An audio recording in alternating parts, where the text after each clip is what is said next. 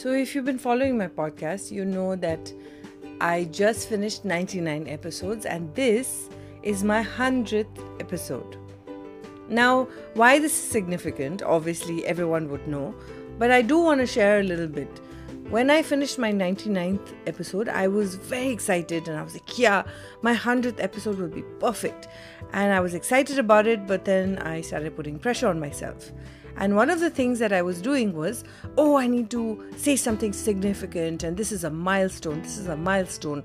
And that idea of a milestone started really bogging me down, and then I lost all examples of what I need to really speak about. And then I heard somebody else's podcast who I follow, and they were on their 500th episode. So I was like, oh my goodness, why am I making such a big deal out of my 100th episode? But not just that.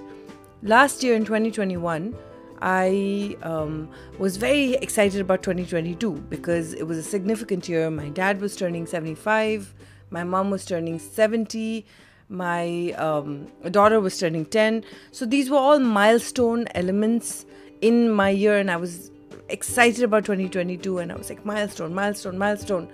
And then of course we all had a great time celebrating my dad's 75th. We had a wonderful time, and we didn't realize that this was going to be our last time together, because within a month my mum died, and it was very sudden, it was shocking. I think all of us are still coming to terms with what has happened. But for me, it was like milestones went out of the window after that, because I was looking forward to 2022, but 2022 has a very different meaning for me now. And recently, like the Queen of England passed away, and my first thought was, hey, you know, she's going to be meeting my mom in heaven. And I remember realizing that, okay, you know, I'm seeing everything through her eyes, and I'm seeing everything through her death. And so whatever milestone I want to celebrate actually seems less significant now. So I did want to celebrate my 100th episode, but in retrospect, I feel like talking about the pressures I felt with the 100th episode would be probably more significant. But that's actually not what I'm going to be talking about. I was struggling about topics. I had many things I wanted to say, and I was trying to consolidate it. And that's what happens when you podcast, right? You have ideas and then you churn it out, and you possibly write a script, or you don't, and then you go crazy like I am right now. So this morning, I was doing a Bible study. So I normally try my best to at least spend a little time with God in the mornings. It isn't very consistent, but one of the activities I've chosen for myself was to read this book called The Purpose-Driven Life by Rick Warren. So what I did was I take a chapter every day. Now, it's not been 40 days. It's been way more than 40 days, but I'm right now on chapter 37. And so when I was reading it this morning during my devotions, I came across something really significant.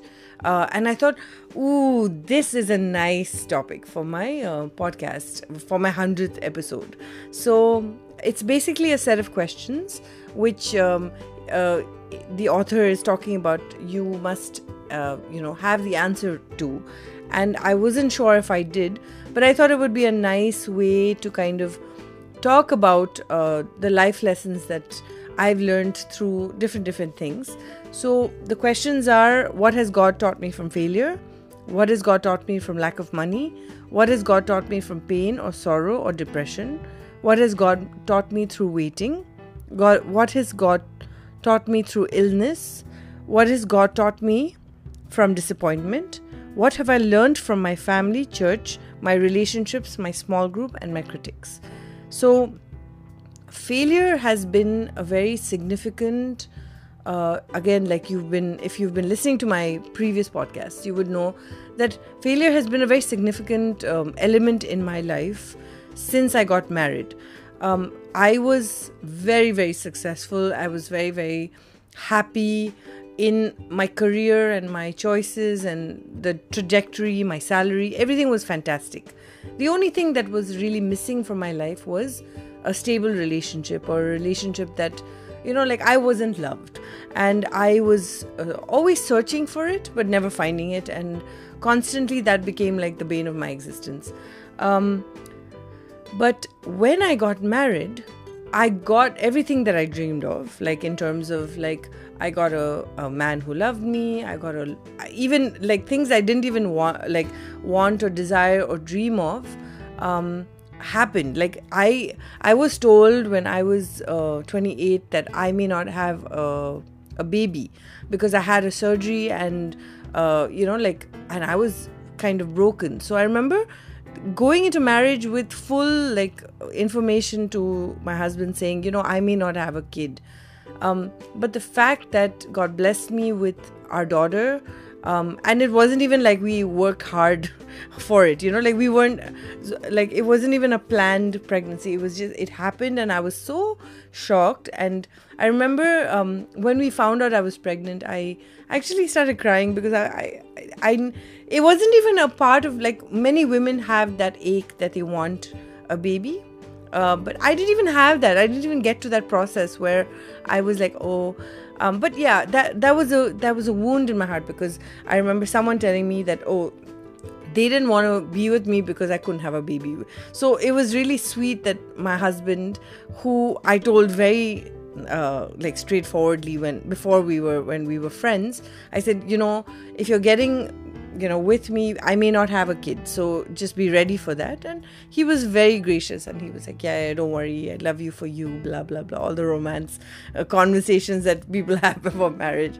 So in terms of relational, I was doing okay, like I was getting all my dreams, but professionally I started failing, and it all happened because I didn't have a regular job, and so when that regular job stopped, suddenly all the success that I had enjoyed, having a salary, having doing well in my career, quote unquote, suddenly vanished, and I became a housewife.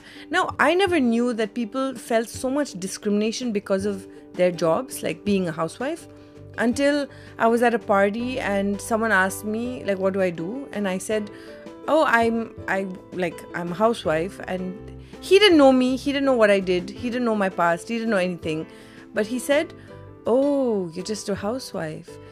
And I, oh my gosh, that really wiped me, because like I said, he didn't care about the fact that I was on TV, or I was in news, or I bought my own furniture and I set up my own house without EMIs. He didn't care about anything. He just cared about the fact that my role was what he considered just. And that kind of shook me, and I started seeing myself through the lens of other people not valuing me. And so as my career, quote unquote, took a backseat, and my everything that I had wanted, like a family, like a lovely home, and all that was happening, but my career, because it was just, I didn't have a job, it was failing. And so that was very difficult. It was a very difficult pill to swallow. And I remember there was a phase a few years later when we moved to Bombay where I was desperate to get a job. And I remember begging people for work. And it was, nothing worked. Like, there was no opportunity. All doors were closing, and I was so depressed.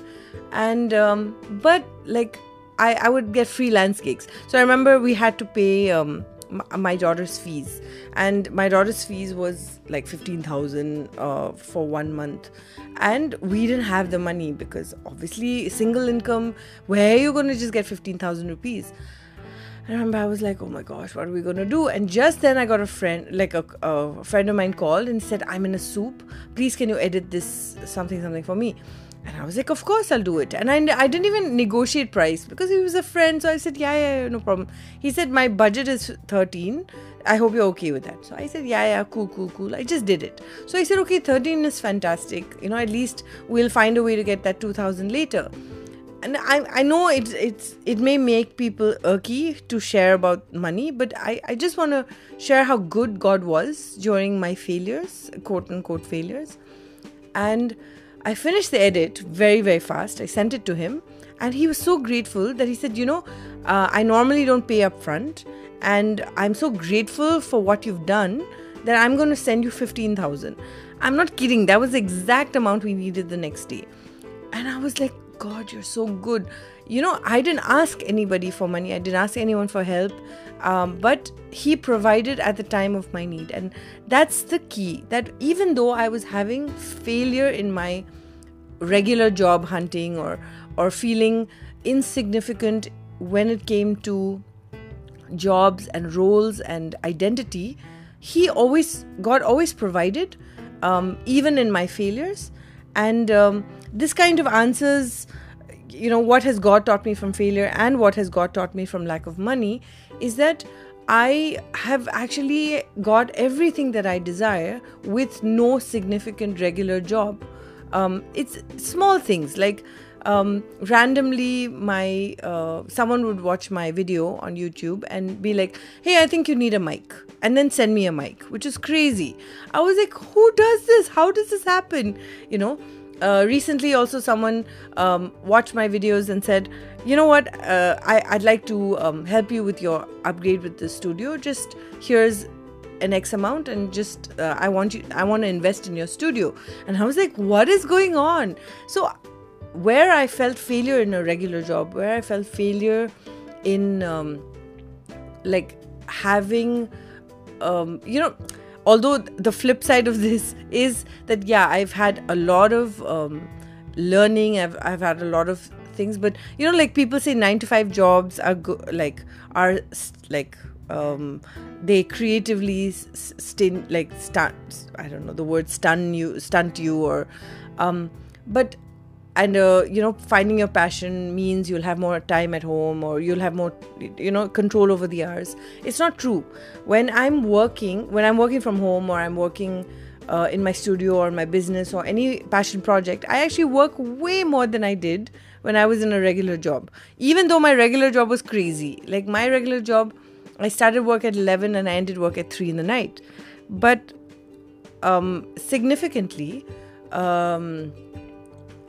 like in my current scenario, even though I'm just a housewife and just a mom, but in the work that I do in terms of like my freelance or production or content creation or anything, the beauty is that I'm a workaholic, but I'm constantly on my toes. I'm constantly working, and it's like a massive lesson in time management, which, by the way, most of the time I fail in.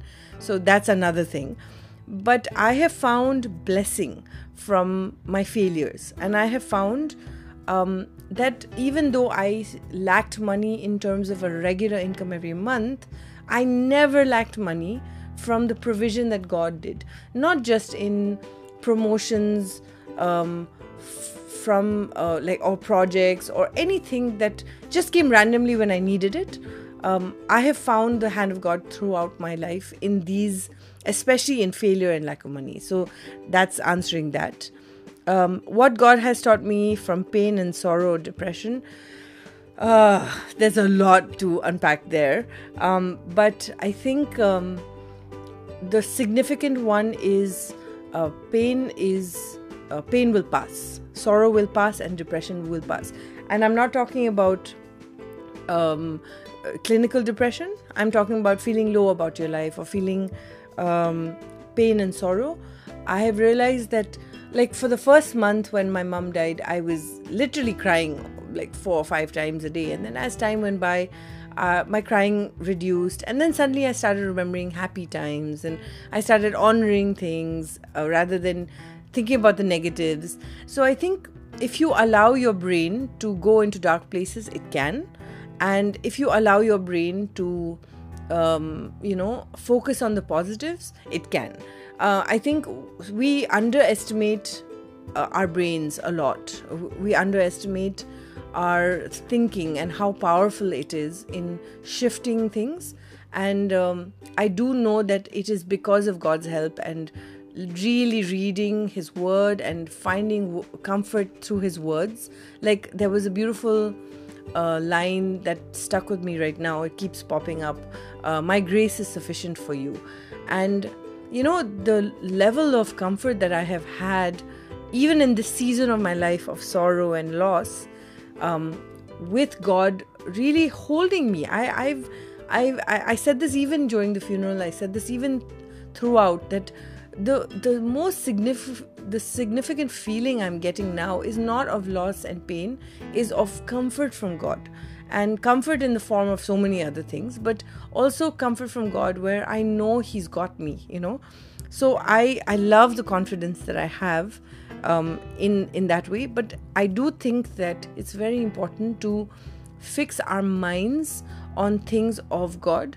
And when I say that, I also mean fix our minds on things that are positive and good, because our minds can go into dark places. And I have really, I don't think in my life I've been in so many dark phases as I have been in the past decade of my life. I think marriage and relational problems or challenges with money and failures all take you to a dark place sometimes.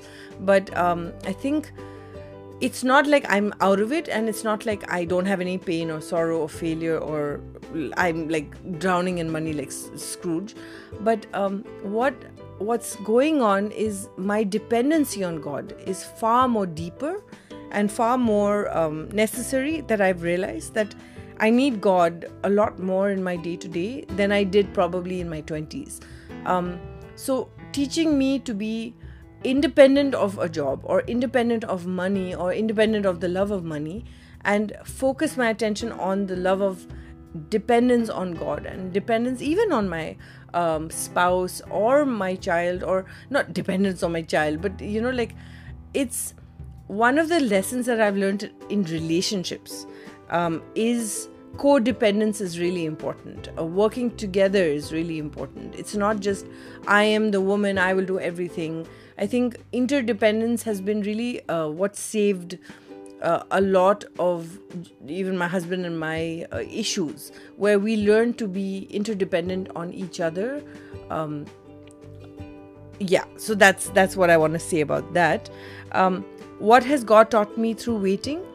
I think what can sum this up is, sometimes we want second best, and sometimes God wants the best for us. And we're so stubborn about second best that we don't realize that, you know, there's that beautiful line that says, be careful what you wish for, you might get it. I think that our heart's desire and what God has meant for us is very, very different. And sometimes what God has meant for us seems a bit difficult or seems like a harder way. But what's really beautiful and what I have learned is sometimes through waiting, you get what God has meant for you to have, and that is, oh my gosh, it's pure. Like even marriage. I mean, marriage is a very beautiful way of expressing that. Sometimes you would think, oh, I'm having these problems with this person, relational, or he's so annoying, or whatever. But the deep love that you feel when you have someone to share your life with is so... like, it's so deep that you're so happy that you waited for, you know, you honored God with a relationship like a marriage. Many times when things are bad, everyone wants to run away. But I think one of the things that I'm learning is sometimes waiting for God to heal your relationships is also there is beauty in that as well. So this is new. This is like I'm treading on extremely new waters. It's not something that I knew. Also, I think in my through my life, childhood, teenage, and up to even the point where I was in my 20s, I was a bit of a know-it-all. Like, I knew a lot. But I think the spirit of wanting to learn and wanting to grow has been more after marriage or after being a mom, because I don't know it all and I don't know everything, and I'm really willing to learn. Like, recently I saw someone's bio data, an artist, and he I don't know him, like I just read it because, you know, we had an interaction, and he started, like, he seems pretty old, and he went back to get his master's in illustration in 2021. And I was so encouraged to see that, because I'm not in college, but yeah, I do feel like I'm in college because I'm doing so many courses and I'm learning so much. But it's never too late to admit that your way is not the best way. And, you know, that's what I'm going to say about that. All right. So dressing, what has God taught me through illness? Dependence on Him.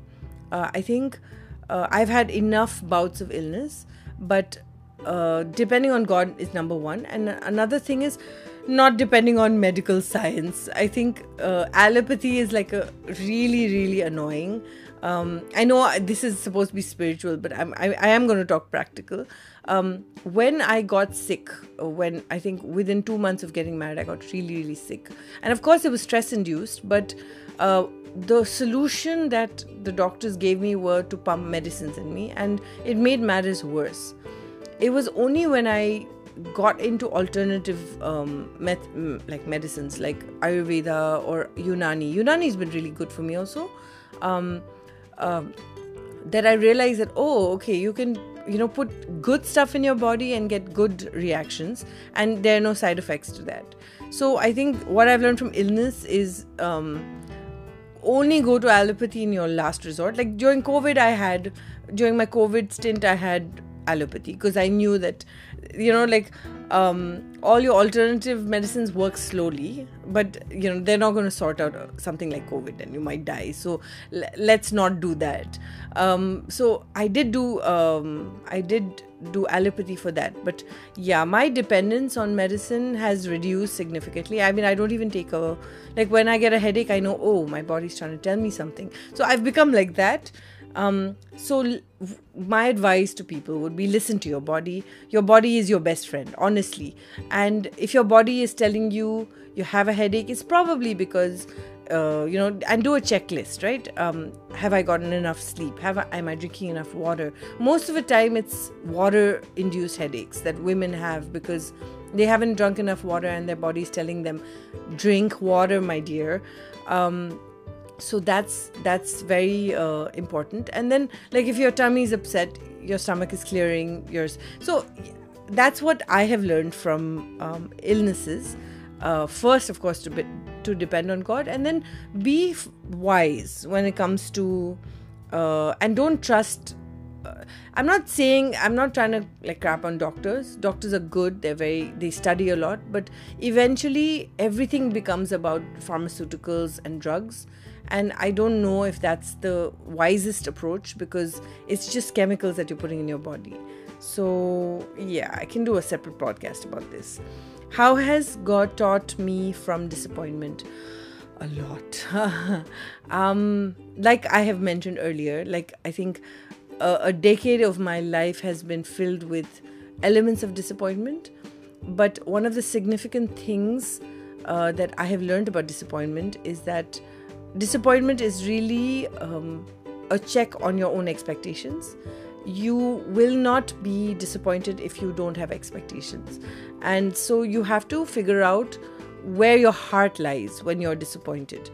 I do that nowadays, that when I'm disappointed with somebody, I check myself and I say, okay, am I giving a lot more importance to this person or people or the situation? That's why I'm getting disappointed with the situation. And most of the time it's really, it's my expectations that are in the wrong.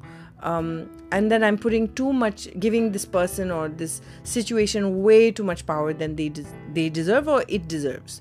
So that's what God has taught me from disappointment. Every line of every answer of this begins with dependence on God, but also curb your expectations. Don't expect, I don't mean to sound too diabolical or negative, but when we curb our expectations and make them a lot more realistic, it becomes a lot more easier to live. I'm still learning that. This is still a process of learning for me. And finally, what have I learned from my family, my church, my relationships, my small group, and my critics? Oh, critics though, I realize that I'm not very good with criticism. But eventually, I learn from them and I'm better because of them. So, but the process of criticism is very difficult, even today. But I think that criticism, if you see it like this, someone is taking time to voice their concern about making you a better person. How is that a bad thing? So if I process that in that way, then critics really need to become your best friend, because nobody has the time to speak into your life. So if someone is speaking in a way that may be abrasive to you, but obviously there's a reason why they are saying that. Recently, I was doing a Skillshare class and my husband said, I can't understand what you're saying, because as a person who doesn't know Procreate, I don't know what you're talking about. And then I realized that I was speaking to a person who's already a student of what I'm talking about. I'm not talking to an unknown student. So I tweaked my whole course. It was a pain, but I tweaked my whole course taking that criticism, which wasn't easy to take. But I tweaked it, and oh my gosh, my course became so much better, and I broke it down in a way that even a person who doesn't know digital art can learn, how to draw birds. That's my latest Skillshare topic that I'm working on right now. But his criticism was not meant to harm me. It was meant to better me. And when I took it in the right spirit and applied it, it actually made me better. So critics are important, and honestly make them your best friends, because no one has the time to speak into anyone's life. I'm not talking about trolls. Trolls are useless. But I'm talking about people who genuinely give you critiques. They are probably your friends, because they want to better you and they probably care about you. I'm not a part of a small group or a church anymore, so I can't really say that. My relationships have really taken a big hit after my mom's death. I've taken some time away, and I think it's very important that I did and I do, because I think you tend to get lost in everyone else's drama and you don't take care of yourself, and it's very important to take care of yourself. So my relationships, if they are still around and people still want to be friends with me, have actually been at the receiving ends of a lot of the crisis of my lives. So whenever there's a crisis, I pull away, and many people understand, many people don't, and those who do are friends for life, and those who don't are not. It's very interesting, but when I met my now husband, I was actually going through a crisis, and I pushed everybody away, I remember, and he was one of those people that I pushed away. And he said something really beautiful. He said, I'm here. I may not understand why you're pushing me away, but I'm here for you. So whenever you want to come back, I'm here. And that meant the world to me. Out of everyone I pushed away, he was the only person who came back. I included, because his stance was so understanding. And there are just some people who need to cope with a crisis in their life in ways that are weird and strange for other people. But I'm really happy that he did give me that space that time, because if he hadn't, then we would have never continued in our journey together. And what have I learned from from my relationships? I've realized that I need my relationships to be a lot more stronger than they are, and sometimes they aren't, so I have to just cope with not having any. And from my family, my family is amazing. I have so much admiration and respect and love for my family in every elements. Especially my dad right now. He's been so brave, and he's been so amazing at handling things. I know he's doing his best, and it's been really. So I think thinking about things and doing and being not calculative but considering all options and then reacting is a very significant lesson that I've learned from my family. But more than that, I think, again, coming back to dependence on God, I think everything that I have or I am begins and ends with God. And I think having a 100th podcast is significant for me because, I mean, having a podcast altogether has been really, really amazing. It's been really fantastic. I've really enjoyed this whole process.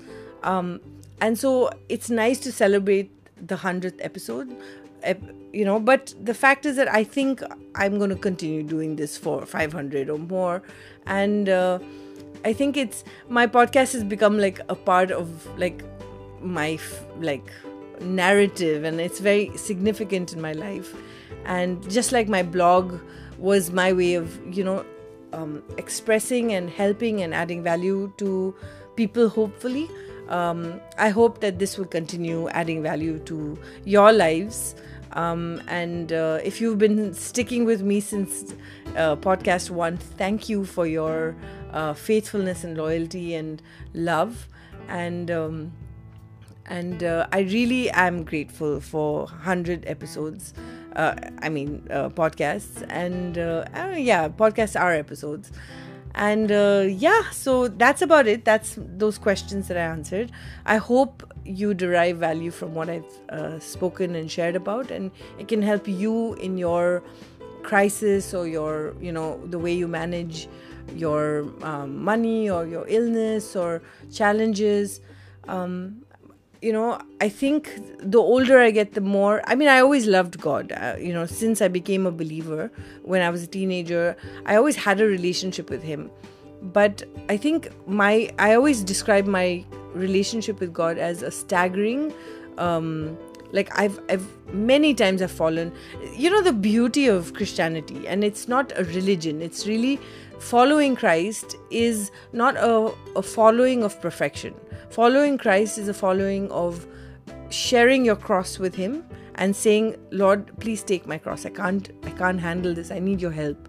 And I think that's been fantastic for me because I've really journeyed with God along the way, and I see how far I've come along since that little girl praying and watching the sunsets in Missouri to you know, my current situation today where, you know, I've lost my mom and I'm grieving that, and he's still there. He's the only significant relationship I've had since I was a child. So I'm really grateful for that. And so that's celebrating that today. And thank you so much for listening. And I will catch you in the next podcast. Thanks so much for listening. Take care. Bye.